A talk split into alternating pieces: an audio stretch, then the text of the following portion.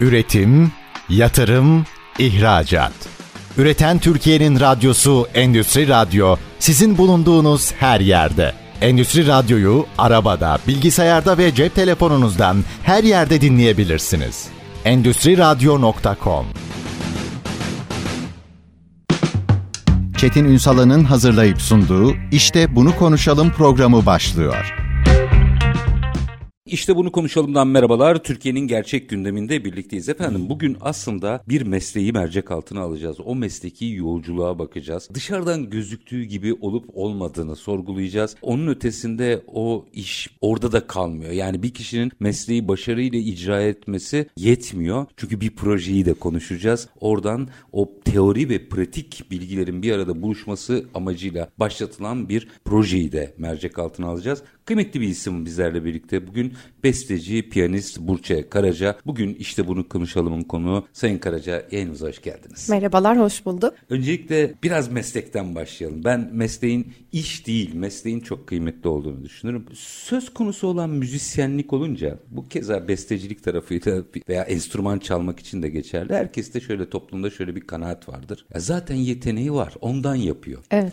Evet yetenek önemli tabii ki ama bu bir meslek ve çok ciddi, meşakkatli bir eğitim, pratik vesaire. Biraz bu mesleği anlatabilir misiniz? Buradan başlayalım. Tabii bana en çok aslında sorulan sorulardan bir tanesi yetenek mi önemli yoksa çalışma mı önemli diye soruluyor. Çünkü insanlar merak ediyor. Ben benim buna verdiğim cevap şöyle. Aslında tabii ki yetenek çok çok önemli. Fakat çalışmayla belli bir yere kadar gelebilmek mümkün. Ama o çalışmayla gelinen yer kişiyi hani memnun etmiyorsa, tatmin etmiyorsa o zaman işte sanatçılık ortaya çıkıyor. Çünkü hayatınızı adamanız gereken bir alan aslında. Bana yine gelen sorulardan anneler babalar çocuğumuzu konservatuara verelim mi gibi merak ediyorlar. Hep bu sorular geliyor ve ben şeyi onlara öneriyorum. Yani hayatının merkezine alabilecek mi bu çocuk bunu veya öğrenci veya yetişkin? Çok gerçekten emek ve zaman alan bir iş. Ama bizim şansımız tabii hani X kişinin hobi olarak baktığı bir mesleği aslında meslek dalı olarak seçmiş olmamız. Yani biz bundan geçimimizi, geçimimizi yani, aynen öyle. Evet yani çok güzel bir hani dışarıdan bakıldığında çok keyifli bir hayat aslında ki gerçekten de öyle ama her işte olduğu gibi çok büyük zorlukları da var tabii ki. Yani mesela bu seçim sürecinde işte konservatuarlarda okuma veya okumama gibi hani o kararı verme sürecinde şeyleri hep göz önünde bulundurması gerekiyor bu tercih yapacak olan kişilerin. Mesela bizim tatilimiz yoktu. Herhangi bir çocuk normal okulda okuyan bir çocuk 3 ay tatil yapıyorken bizim için çok daha sınırlıydı bu süre ve belli çalışma saatleri hem tabii o yaşlarda yaşınız yetmiyor. Sizin hem öğretmeniniz hem de anne babanız tarafından oturtulmuş bir e, çalışma disiplini ve, çocuksunuz. çocuksunuz. Yani. evet. ihtiyaçlarınız var. Oyun. Tabii sosyalleşme. Vesaire. Yani tabii yine onlar da oluyordu ama çok az sınırlı sayıda. Çünkü çok belli olan ana hatlarıyla çok e, keskin hatlarıyla bir çalışma çizelgemiz yani vardı. Meslek aslında fedakarlıkla başlıyor. Bu sanat konularında evet birazcık öyle sanat dallarında. Top oynamak filan yasaktı bize. Eller kollar zarar Tabii. görmesin diye. Yani aslında özel bir şekilde yetişiyorsunuz. Bunlardan feragat edebilecekseniz bu yola girmeniz tabii doğru olan. Öbür türlü büyük zorluklarla da karşılaşabiliyoruz ve hep yaşıyoruz bunların örneğini aslında. Şimdi birçok kişi bu mesleğe şöyle bakıyor olabilir. Mutlaka konuya ilgili olanlar böyle olmadığını biliyorlar ama genel kanaatten söylüyorum. Evet Burçe Karaca zaten yetenekli eğitimini de almış piyanonun başına oturuyor ve çalıyor. İş öyle olmuyor. Keşke keşke yani öyle olsa onun evet. bir çalışma metodolojisi, emeği Tabii sürekli ki. yani bir doktor gibi nasıl o literatür takip eder sizin de sürekli bir performans çalışmanız Kesinlikle e, gerekiyor öyle. galiba. İşin evet.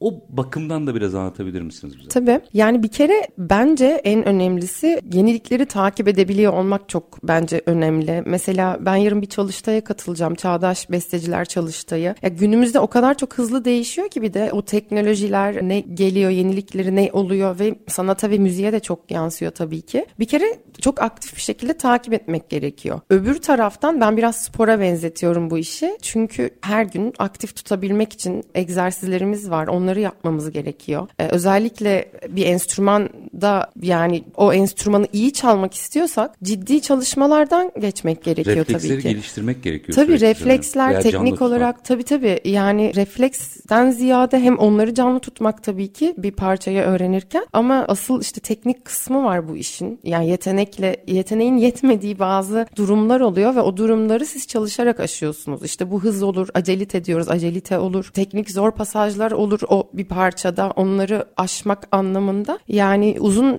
saatler gerektiriyor bu çalışma tabii. O çalışmaları da saatleri çok güzel ayarlayarak hani verimli saatler yoksa başında hep geçirilir enstrümanın zaman.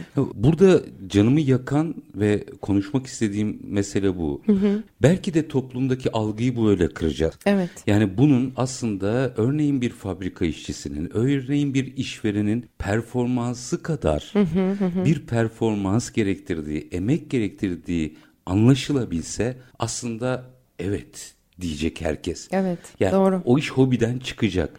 Şimdi ufak ufak geliyor mu? Gençlere geleceğim buradan. Çünkü ama bunları bir taşları yerine oturtmamız gerekiyor. Ve çok kıymetli aslında. Hani toplumun özel insanlarısınız siz. Evet siz orada sanatınızı icra ediyorsunuz ama bir salonda belki de 500 kişiye farklı duygular yaşatabiliyorsunuz. Evet. Oradan çıkan gidip bambaşka bir yerde sizin sayenizde bir yaratıcılığını tetikliyor. Doğru. Şimdi buraya kadar her şey güzel. Ama teknoloji dediniz ya oraya gireceğim şimdi. Evet. Daha öncesinde işte yani girmeyeyim şimdi isimlere e, polemik olmasın. E, otururlardı saatlerce çalışırlardı beste yazarlardı nota yazarlardı. Evet. Şimdi dijitalleşme biraz daha devreye girdikçe sanki oradaki yeteneğinizin üstünü mü örtüyor?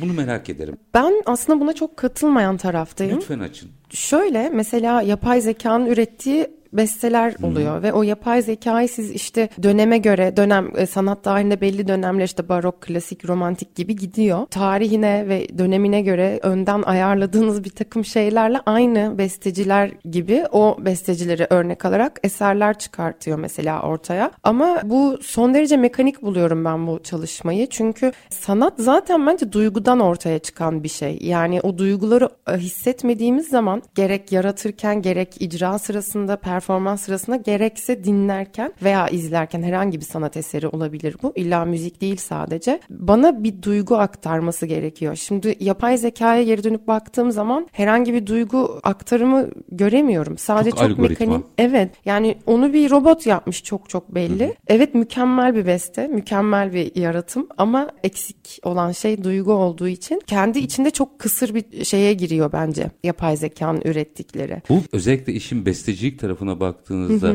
çünkü hep o mukayese olacaktır. Rekabet açısından gerçekten besteci olana birazcık üzüyor mu bu Evet. gelişme? Evet. Yani şöyle aslında üzülmek de değil de yani biz hep o büyük bestecilerin tarihteki hep eserlerini inceleyerek zaten öyle öyle öğreniliyor. İlham veriyor çünkü. Tabii hem ilham veriyor hem işte o besteci nasıl yapmış, nasıl bir matematik zekasıyla hani düşünüp neler üretmiş onları da incelemek gerekiyor. E şimdi günümüzde bunu hani bir tuşa basıp yaptıktan sonra onun da bir hani şey içi birazcık altı dolu olmuyor açıkçası benim nazarımda. Herhangi bir eseri çalışırken de mesela öyle. Bence önüne nota koyup çalmak çok mekanik bir sistem. O eserin tarihi, tarihçesi, işte yazıldığı dönemdeki şartlar, koşullar oradan zaten başlayınca bu soruları sormaya başlayınca hani otomatik olarak sosyoloji de giriyor işin içine, dinde giriyor, politika da yani siyaset hepsi işin içinde oluyor ve Bir müzik parçasını Evet. öğrenmeniz gerekiyor gerçekten. Kesinlikle öyle. Okumak yani sadece çalmak da değil. O zaman performansa da yansıyor tabii bütün bunlar. Teknik anlamda da o, o zamanki enstrümanlarla tabii ki şu an günümüzdekiler bir değil. Bütün bunları böyle yap bozun parçaları gibi birleştirmek ve ortaya eseri öyle koymak gerekiyor aslında bence. Siz mesela klasik piyano çalarken e, diyelim ki biraz daha teknolojik bir şeyi çaldığınızda değişiyor mu durum? Sizin adınıza değişiyor mu? Benim adıma değişmiyor çünkü onu yine ben çalıyorum. Her iki eseri de ben çalıyorum ve bence aslında birazcık da açık olmak gerekiyor yeniliklere. Çünkü yani baktığımız zaman şimdi o zamanlarda üretilen müzikle şu anki müzik de çok farklılık gösteriyor. İşte enstrümanını zaten söyledik. Bütün bu şartlar hani günümüzdeki şartlarla o zamandaki şartları karşılaştırdığımız zaman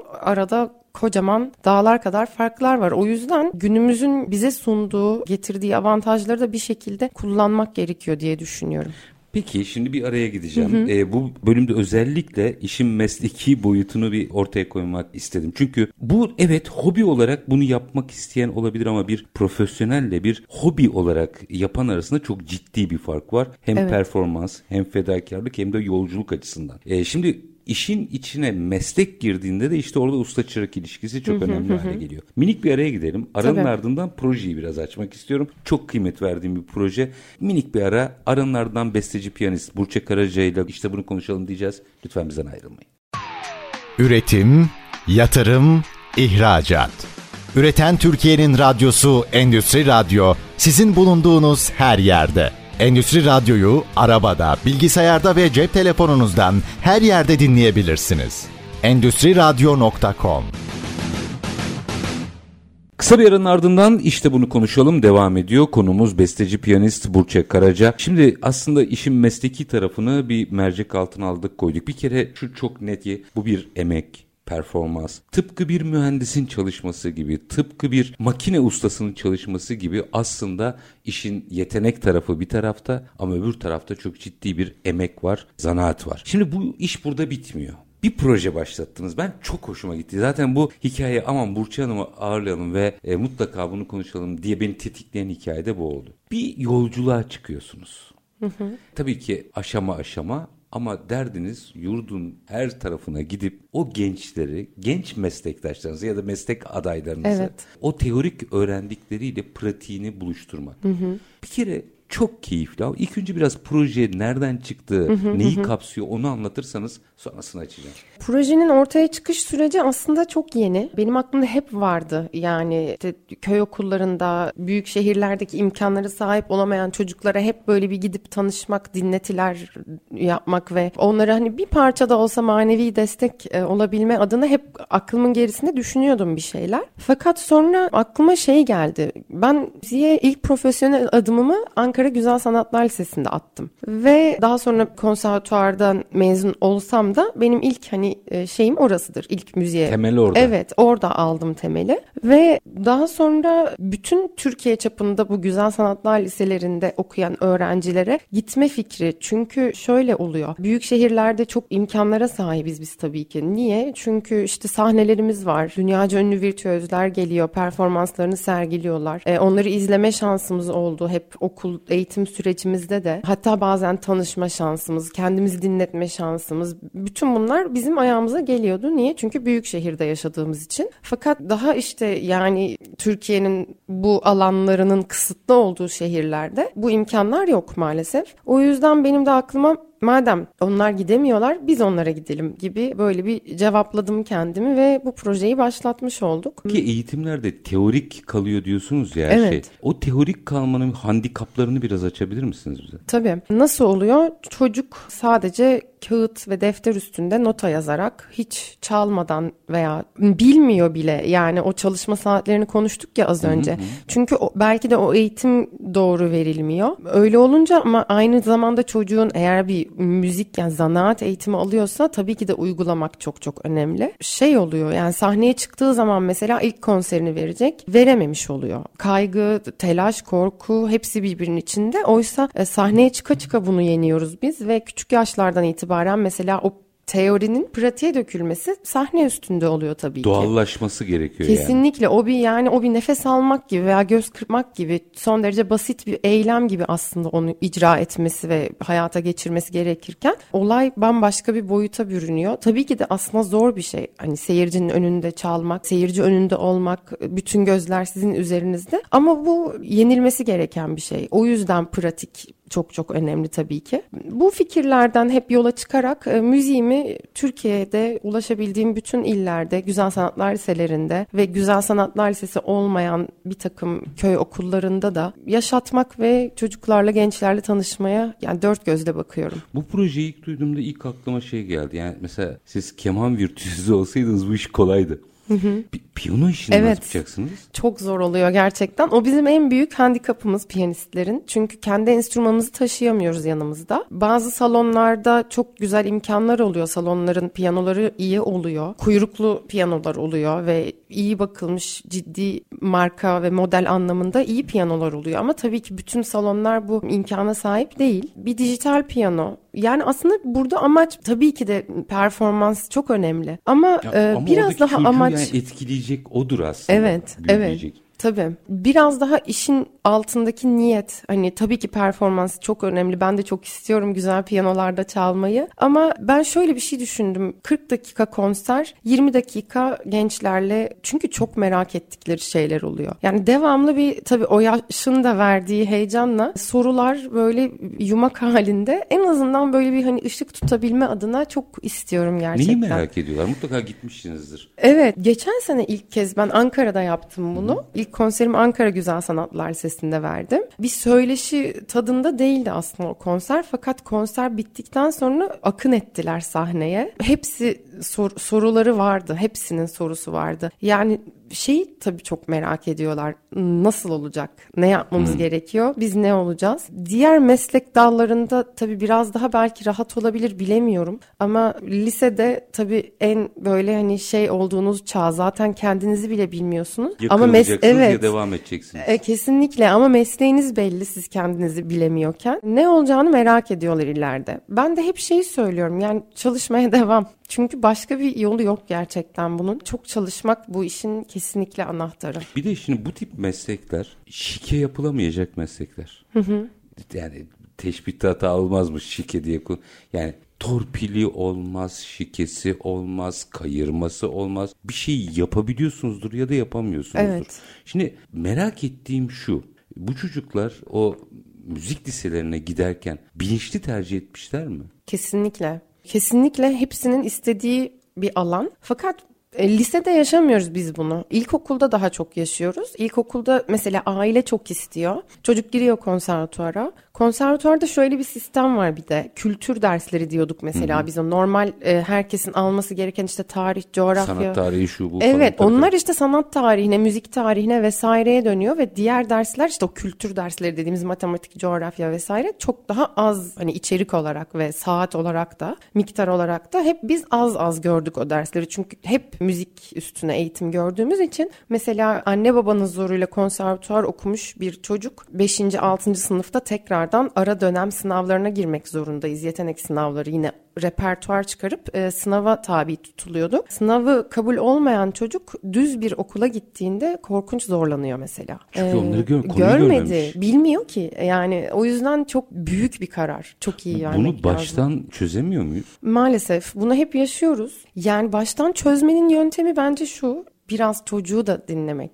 Yani sırf yeteneği var diye illa orada okumak zorunda değil. İstemiyor olabilir çünkü çocuk bu kadar ağır bir sistemde yenik düşmek istemiyor olabilir ki gerçekten zor. Bizi ho- hocalarımız kitliyordu yani odalara çalışmak zorundasınız yani hiçbir boş bir an yok. Herkes ama bu kadar dayanıklı olmak zorunda değil. E dayanıklı olamayanlar da zaten bir şekilde yollarını ayırmak zorunda oluyordu, kalıyordu. Yani galiba bu bütün bu mesleki yolculuğa dayanamayacak olanın hiç yola çıkmaması gerekiyor. Kesinlikle öyle. Evet. Yani dediğim gibi şey çok hani ağır veya şişirilmiş bir şey değil. Yani hayatınızı gerçekten adamanız gerekiyor ki bütün bu yaşananlar zorluktan çıkıp daha böyle hani sizin keyif aldığınız bir hale dönüşsün. Şöyle bir şey düşünüyor musunuz? Sosyal sorumluluk projesi olarak bu yürüyeceği için birçok okula ne bileyim bir kampanya mı olur, bir şey mi olur? Enstrüman götürmemiz gerek. Ben Evet. e, kulakları çınlasın buradan. Adnan Kahveci'nin eski bakan danışmanı Erdoğan Kutlu şöyle bir şey söylemişti.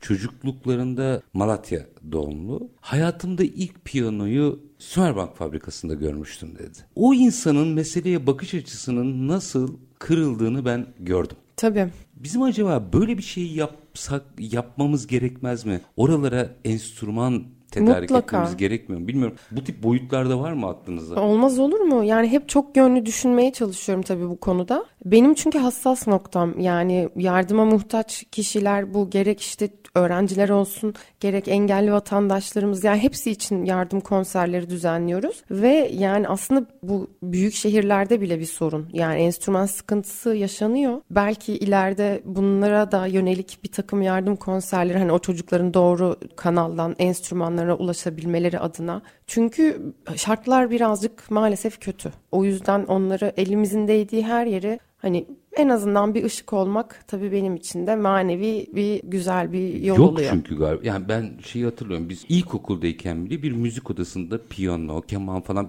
bir takım enstrümanlar vardı. Evet. Sanıyorum oralarda yok.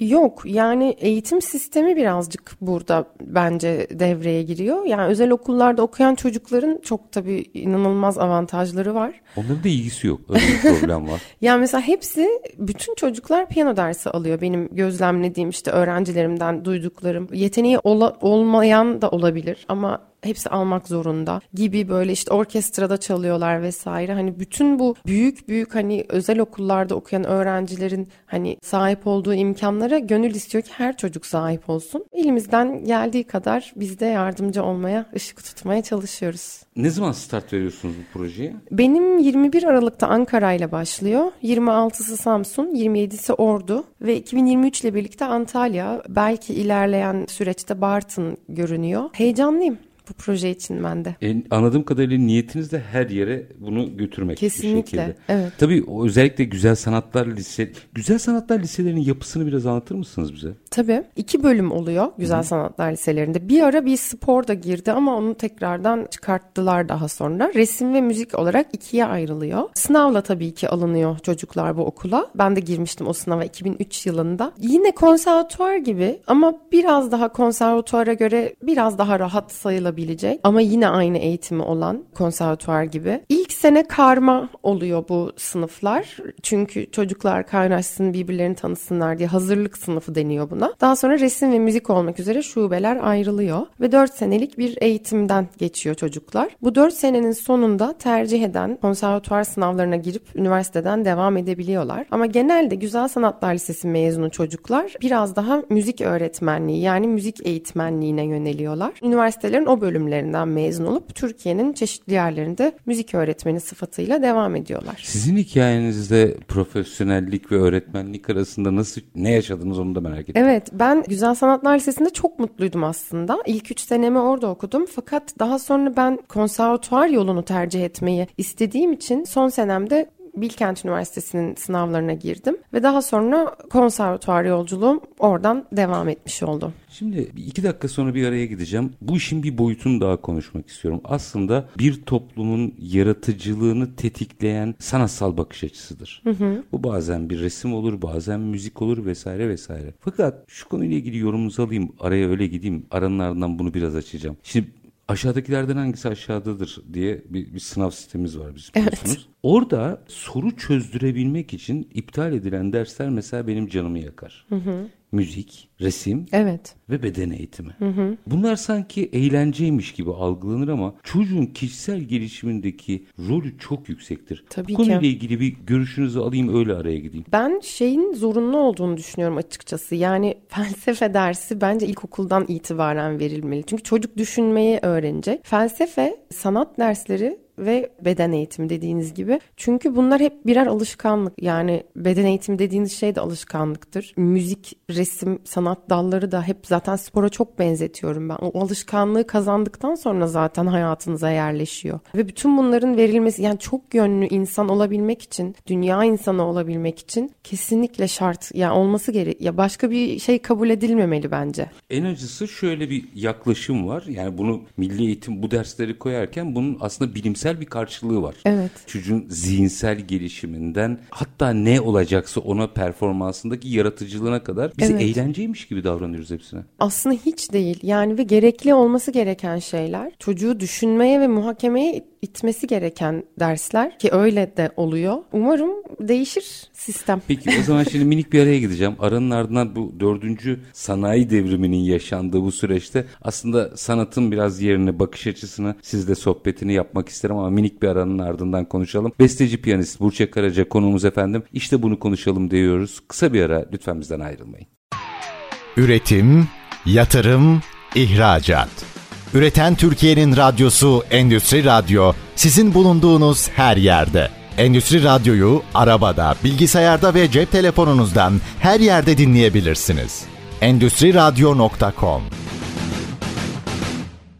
Kısa bir aranın ardından işte bunu konuşalım demeye devam ediyoruz efendim. Ne konuşuyoruz bugün? Besteci piyanist Burçe Karaca bizlerle birlikte. Hem aslında mesleği, e, müzisyenliği konuşuyoruz. Onun dışında da Burçe Karaca'nın özellikle Anadolu Güzel Sanatlar Liselerinde başlattığı projeyi, başlatacağı proje. İlki yapıldı değil mi? Ankara'da bunun bir denemesi yapıldı ama şimdi Ankara, Ordu, Samsun, Bartın, Alanya, Antalya hatta yani Türkiye'de ulaşabildiği her yere kadar ulaşmak istiyor. Burada aslında bir usta çırak ilişkisi var. Sizin meslekte usta çırak ilişkisi nasıl? Direkt olarak o şey tanıma çok uygun bir meslek. Usta çırak ilişkisi tanım. Çünkü bizde de tam olarak öyle. Ustadan öğreniyoruz. Ustadan neler öğrendiğini aktarır mı biraz Burçe bize? Yani o Tabii. böyle anahtarlar, hayat dersleri vardır ya. Yani bir kere öğretmen usta öğretmen oluyor burada. Tabii. Öğretmeninizi kopyalıyorsunuz ilk zamanlar. O yüzden çok çok önemli öğretmen seçimi ve ailenin yani bu gerek hani öğrenci küçükse ailenin seçimi gerek yetişkinse kendisinin seçimi çok Şey bu her an. öğretmenden kastettiğiniz okuldaki öğretmen mi yoksa hani bir antrenör, bir teknik direktör Evet. gibi birebir öğretmenden Birebir öğretmenden bahsediyorum. Yani okuldaki de olabilir çünkü okulda da hani mesela 10 tane piyano öğretmeni vardır. Siz bir. Biriyle Tabii. yürürsünüz. Ya hep bir tane olması lazım zaten. Yoksa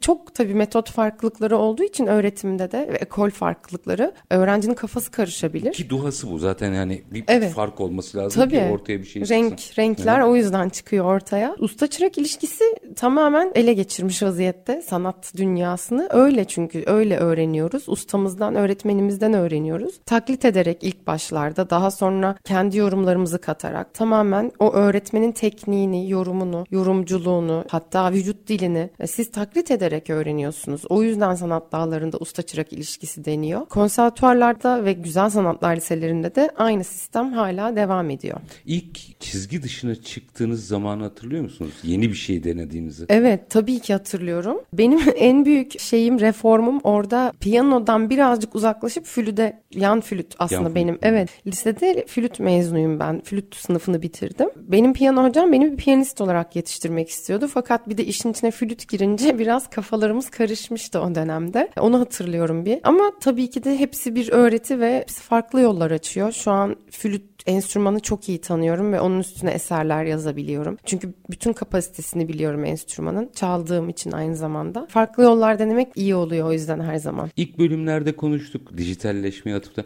Dijital kullanıyor musunuz bestede? Bir tane parça yaptım bugüne kadar. O da son yaptığım beste aslında. Çok da keyifli oldu. Hem çalışırken çalışma süreci hem ortaya çıkış süreci hem de dinlerken hoşuma gidiyor. Muhtemelen bundan sonra biraz daha evet o kapıyı araladım kullanacağım gibi görünüyor. Yine bununla bağlantılı bir şey söyleyeyim. Mesela resim sanatından çok fazla ön plana çıkan şimdi NFT'ler falan var. Evet, evet. Ee, çünkü günün sonunda aslında bence sanat dallarıyla uğraşan müzisyen, ressam neyse onların iktisadi olarak da hayatlarını sürdürebilmesi için nefis bir ortam çıktı.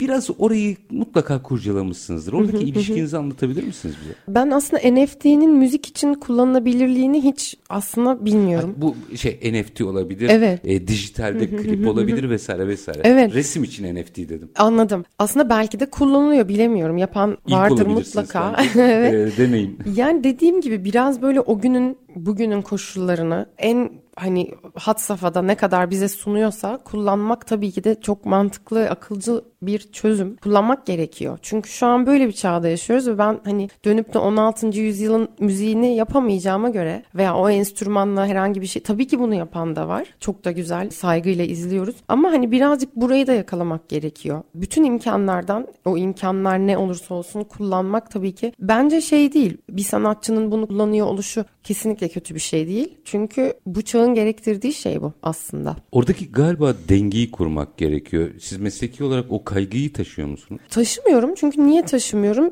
Ben de nerede durduğumu biliyorum aslında. Çünkü mesela benim yaptığım müziğin türü de biraz aslında baş kaldıran bir müzik. Yani çok böyle ağır bir klasik bir müzik değil aslında. Minimalist diyoruz buna. Gerek süreler işte gerek içerik. Çünkü insanlar çabuk tüketmeye çok alıştılar. Yani oturup 40 dakika senfoni dinleyecek kimsenin vakti yok. Keşke olsa çok da güzel olur aslında ama çok hızlı yaşadığımız için çok da hızlı tüketiyoruz dolayısıyla. Bir parçayı bir, tamamen baştan sona dinlemeye bile tahammülü yok insanların hızlı hızlı veya bir filmi izlerken. Biraz işte buna yönelik de hani benim yaptığım eserler aslında uygun oldu. Yani çağa uygun oldu o anlamda. Çünkü ufak ufak eserler oldular. Ama bakalım önümüzdeki süreç ne olacak, bana ne getirecek bilemiyorum. Tabii o kırılmayı da iyi yönetmek ayrı. Kesinlikle Şimdi, öyle evet. Ben sanat dallarıyla uğraşanların, buna da özellikle söylüyorum sanatçı demiyorum. Hı hı. Kulakları çınlasın Tamer Levent çok kızıyor bir lafa. Çünkü sanatçı diye bir meslek yoktur diyor.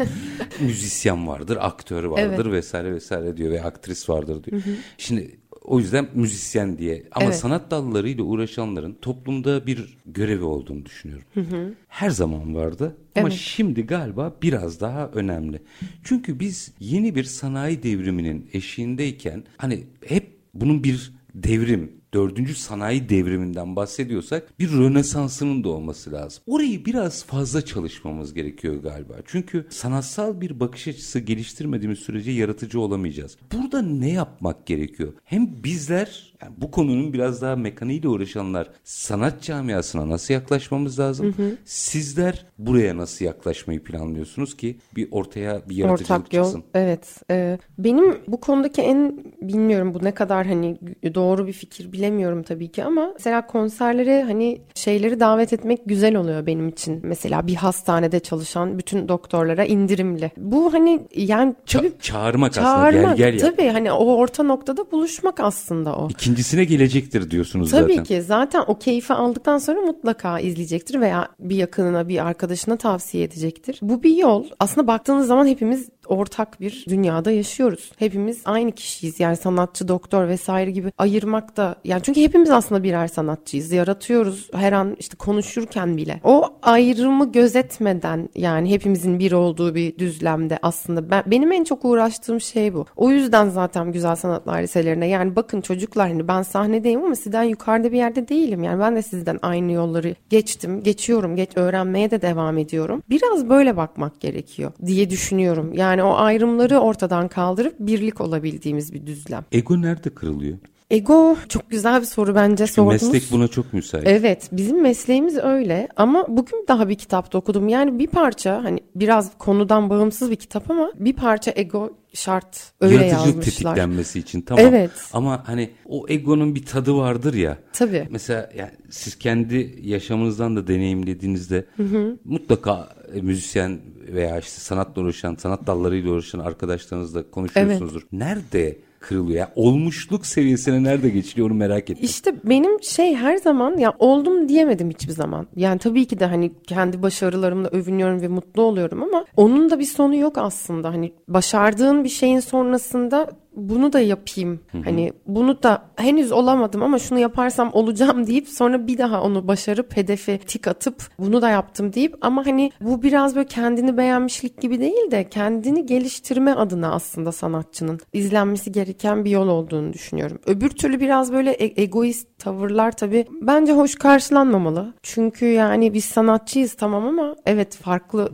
insanlar olabiliriz ama en nihayetinde bizim de iki gözümüz iki kulağımız yani insanız. O entegrasyonu sağlamaya çalışıyorum. Çünkü bunu niye geldim? Eğer o tevazuya erişmiş. Hı hı. Ego demeyeyim ama tevazu evet. bence önemli. Hı hı. O tevazuya erişmiş sanatçılarla ben şimdi radikal bir şey söyleyeyim. Hı hı. Reel sektörün en alakasız sektörlerini böyle buluşturmayı hayal ediyorum mesela. Hı hı hı. Yani bir fabrikadaki makine ustasının bu bir sanat dalıyla ilgilenmesi için bu entegrasyonu sağlayamazsak biz o rönesansı yapamayacağız. Tabii. Reel sektörde. Bunu nasıl yaparız? Belgesel çekme fikri geliyor aklıma. Böyle bir müzisyeni ve bir fabrika işçisini ama fabrika işçisi o sesler kulağına doluyor ve bir müzik aslında onun içinde bulunduğu. Böyle ortak projeler belki geliştirilebilir ki keşke geliştirilse. O zaman zaten hep beraber aynı yolun yolcusu olacağız.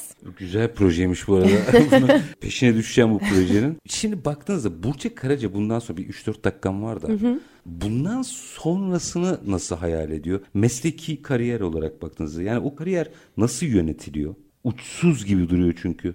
Evet bir sonu yok maalesef. Bilmiyorum iyi mi kötü mü ama Yani- hayaller sonsuzlaşıyor gerçekten Biz bu bir yerde emekli olabiliriz mesela ama Evet. sizin öyle bir şansınız yok. Evet, hep devam ediyor. Gerçekten de öyle. Benim şu anki kariyer hedeflerim beste yapmaya ve albümler çıkartmaya devam etmek. Biraz böyle köklerimize dönmeyi araştırdım son dönemlerde. Enteresan açar mısınız? Ee, biraz? tabii türküler çok etkilendim ve türküleri uyarlamaya başladım. İşte az önce sorduğunuz elektroniğe gidecek mi biraz daha dediğiniz proje biraz böyle türküleri uyarladığım türküleri elektronik altyapılarla sunmak dinleyiciye. Tabii konserler devam edecek. Onlar her zaman bizi aktif tutan alan müzisyenleri. Çok da keyifli oluyor. Yani sahne üstünde seyirciyle o duygu alışverişi her zaman çok önemli ve olması gereken bir şey diye düşünüyorum. Bunun dışında sosyal sorumluluk projelerim devam ediyor. Bunu biraz daha tabii çemberi genişleterek devam etsin her zaman çok istiyorum. Vakıf konserlerimiz oluyor. Böyle böyle son, sonuna kadar gideceğim yani. Ee, ben e, tabii sizi konuk alacağım zaman performansınızı takip ettim. Şimdi rahatlıkla yurt dışına taşınabilecek performans var.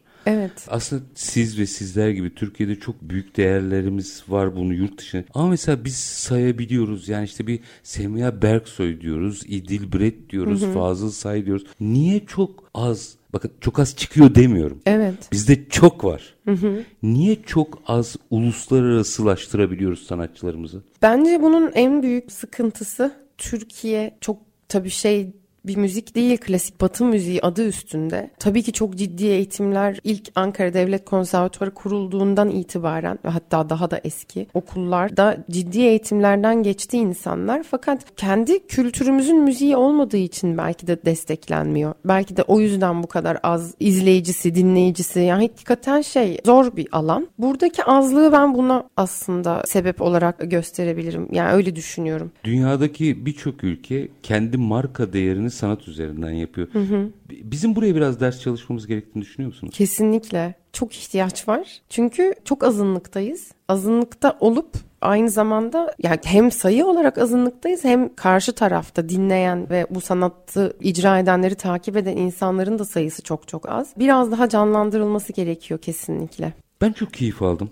Sayın Karaca çok teşekkür ediyorum. Ben bir- teşekkür ederim. Hem bir aslında belki hepimizin bir şekilde performanslarını takip ettiğimiz, yorgun bir e, günün akşamında bir e, müzik açarak dinlendiğimiz, başımızı aklımızı boşalttığımız bir şeyin aslında bir mesleğin ürünü olduğunu bize çok güzel anlattınız bir Çok kere. Bu bir ederim. meslek. Bunu imkanı olmayan çocuklara ulaştırarak, ulaştırma hedefiyle yola çıkarak bence çok güzel bir mesleki yolculuğu da tanımladınız. O açıda da baktığınızda hani Türkiye'nin bu konuda neler yapması gereğini de böyle çok nazik, naif Küçük e, küçük. ipuçlarıyla verdiniz. Besteci piyanist Burçak Karaca çok teşekkür ederim. Son bir cümle alayım size veda edeyim. Çok teşekkür ederim. Benim için de çok keyifliydi. Konserlerime bekliyorum Var dinleyicileri. Çok teşekkürler. Harikasınız. Çok çok teşekkür ediyorum. Efendim bugün besteci piyanist Burçak Karaca'yı ağırladık sizler için. Bir mesleği, mesleki yolculuğu aslında bu mesleki yolculuğun içindeki sosyal sorumluluk temelli bir projeyi de sizlerle paylaştık. Yine liyim konuğumuz besteci piyanist Burçak Karaca'ydı. Biz her zamanki iyi bitirelim. İşinizi konuşun, işinizle konuşun. Sonra gelin işte bunu konuşalım. Hoşçakalın efendim.